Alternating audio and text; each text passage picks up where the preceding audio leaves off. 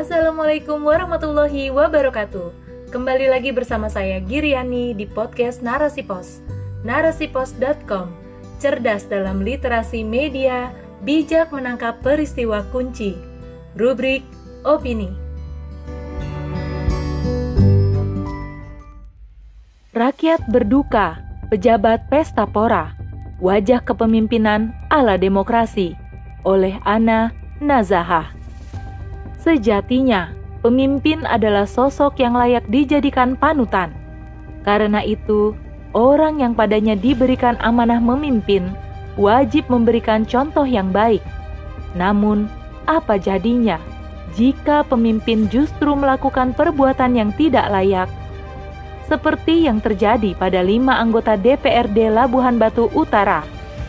Dikutip dari CNN Indonesia, sebanyak lima anggota DPRD Labuhan Batu Utara atau Labura ditangkap aparat Polres Asahan pada Sabtu 7 Agustus malam saat sedang dugem dengan sejumlah wanita dan mereka dinyatakan positif mengkonsumsi narkoba. Sungguh ironis, bagaimana bisa di tengah kondisi rakyat yang tengah kesusahan, ada pejabat yang justru pesta pora, melanggar aturan PPKM dan mengkonsumsi barang haram. Inikah wajah pemimpin hasil demokrasi? Mampukah pemimpin seperti ini membawa negeri menjadi lebih baik? Kepercayaan adalah modal utama bagi pemimpin dipilih oleh rakyat. Atas sebab itu, rakyat meletakkan berbagai amanah kepemimpinan kepadanya. Mereka dipilih oleh rakyat, digaji dari uang rakyat, dengan harapan agar menjalankan mandat dan amanah demi terwujudnya kehidupan negara yang lebih baik. Maka, pemimpin yang baik itu mereka wajib memiliki hubungan yang baik dengan rakyat, membangun rasa percaya sehingga rakyat merasa tenang dengan kepemimpinannya. Namun, masalah klasik yang kita temui dewasa ini justru sosok pemimpin tidak bisa dipercaya para pemimpin kerap berdusta, mengingkari janji, tidak adil, serta gagal memberi rasa aman dan ketenangan bagi rakyatnya. Hal ini kian diperparah dengan berbagai pelanggaran hukum yang dilakukan oleh pejabat. Praktik korupsi, kolusi, dan nepotisme menjadi penyakit serius menggerogoti tubuh pejabat bangsa. Fenomena diskriminasi kebijakan oleh penegak hukum pun tak luput jadi alasan bertambahnya ketidakpercayaan rakyat pada pejabat. Hukum yang tumpul ke atas, sementara tajam ke bawah, telah menimbulkan kekecewaan yang mendalam dan tertancap di benak rakyat, sehingga wajar terjadi krisis kepercayaan rakyat terhadap pejabat. Fenomena public distrust terjadi karena pejabat telah mengkhianati amanahnya sebagai wakil rakyat Inilah yang menyebabkan rakyat akhirnya acuh tak acuh pada aturan dan hukum.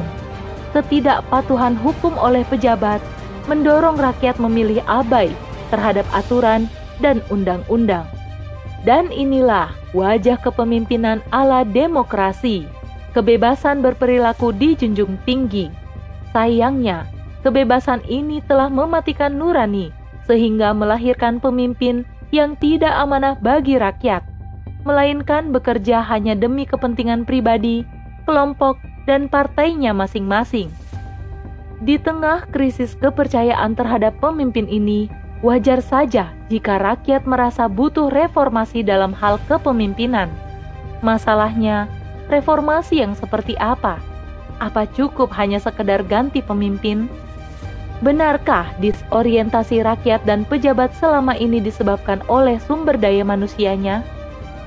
Pada kenyataannya, sistem sekulerlah yang telah melahirkan pemimpin yang tidak jujur, korup, dan tidak bertanggung jawab. Siapa pun pemimpin yang lahir dari sistem ini akan tetap sama, melanggengkan kebijakan pragmatis, menguntungkan kelompok atau partainya. Bisa dilihat dari angka korupsi yang tidak pernah surut. Komitmen negara untuk memberantas korupsi tak pernah sampai ke akar sistem kapitalis dan pemerintah korup akan selalu hidup berdampingan. Sekulerisme inilah sumber masalahnya, Islam sebagai din yang sempurna dijauhkan dari kehidupan. Sementara demokrasi, hasil pemikiran terbatas manusia diambil dan dijadikan aturan demi menggeser hukum Tuhan. Aturan yang serba cacat inilah yang melahirkan pejabat yang jauh dari sikap amanah. Karenanya, siapa pun pejabatnya, sumber daya alam tetap dijarah asing, sementara rakyat tetap miskin. Koruptor tetap merajalela, sementara rakyat tetap menderita. Di tengah pandemi dan kesulitan ekonomi yang rakyat derita, pejabat malah pesta pora. Inilah potret kepemimpinan hasil diterapkannya sekulerisme dan demokrasi. Amanah merupakan salah satu sikap yang wajib dimiliki seorang pemimpin. Menurut istilah, amanah sendiri memiliki makna kepercayaan, yakni orang-orang yang padanya dipercayakan urusan umat. Dan di dalam Islam, tidak ada kejujuran dan kepercayaan yang lebih tinggi kecuali hasil representasi iman dan ketaatan. Karenanya, untuk mengemban amanah besar memimpin negara, Rakyat butuh sosok pemimpin yang memiliki hubungan baik dengan Allah Subhanahu wa Ta'ala. Kedekatan pemimpin dengan robnya akan menjadikannya sosok yang takut bermaksiat dan takut berkhianat, semata karena sadar Allah senantiasa mengawasinya. Pemimpin yang merasa diawasi Allah akan senantiasa menjaga amanah. Tersebab itu, dia akan selalu berpikir dan berbuat semata demi kebaikan umat yang dipimpinnya. Ia memiliki visi dan misi yang jelas terkait masalah keumatan, memberi petunjuk pada rakyat yang dipimpinnya agar senantiasa berada di jalan kebaikan. Sebagaimana firman Allah Subhanahu wa taala dalam surat Al-Anbiya ayat 73. Allah menyebutkan ciri-ciri pemimpin yang amanah itu adalah mereka yang memberi petunjuk dengan wahyu. Dan kami menjadikan mereka itu sebagai pemimpin-pemimpin yang memberi petunjuk dengan perintah kami, dan kami wahyukan kepada mereka agar berbuat kebaikan, melaksanakan sholat, dan menunaikan zakat, dan hanya kepada kami mereka menyembah. Di tengah kondisi terpuruk saat ini, Tentu saja, rakyat sangat merindukan sosok pemimpin yang amanah hadir di tengah umat. Pemimpin yang kehadirannya membawa perubahan baru bagi tatanan masyarakat. Sosok pemimpin yang ia mampu menjadi teladan bagi umat. Karena kemampuannya dalam hal memelihara urusan umat pun sebagai junah, yakni ia yang menjadi perisai bagi rakyatnya. Di mana rakyatnya berada di belakangnya, sementara ia menjadi pelindung bagi rakyatnya. Masalahnya, pemimpin yang baik harus lahir dari sistem yang baik pula, dan sistem yang baik hanya bersumber dari syariat Islam saja.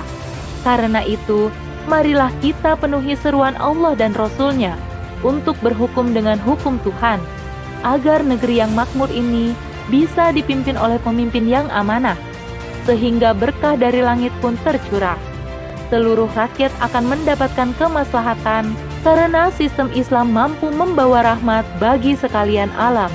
Wallahu alam.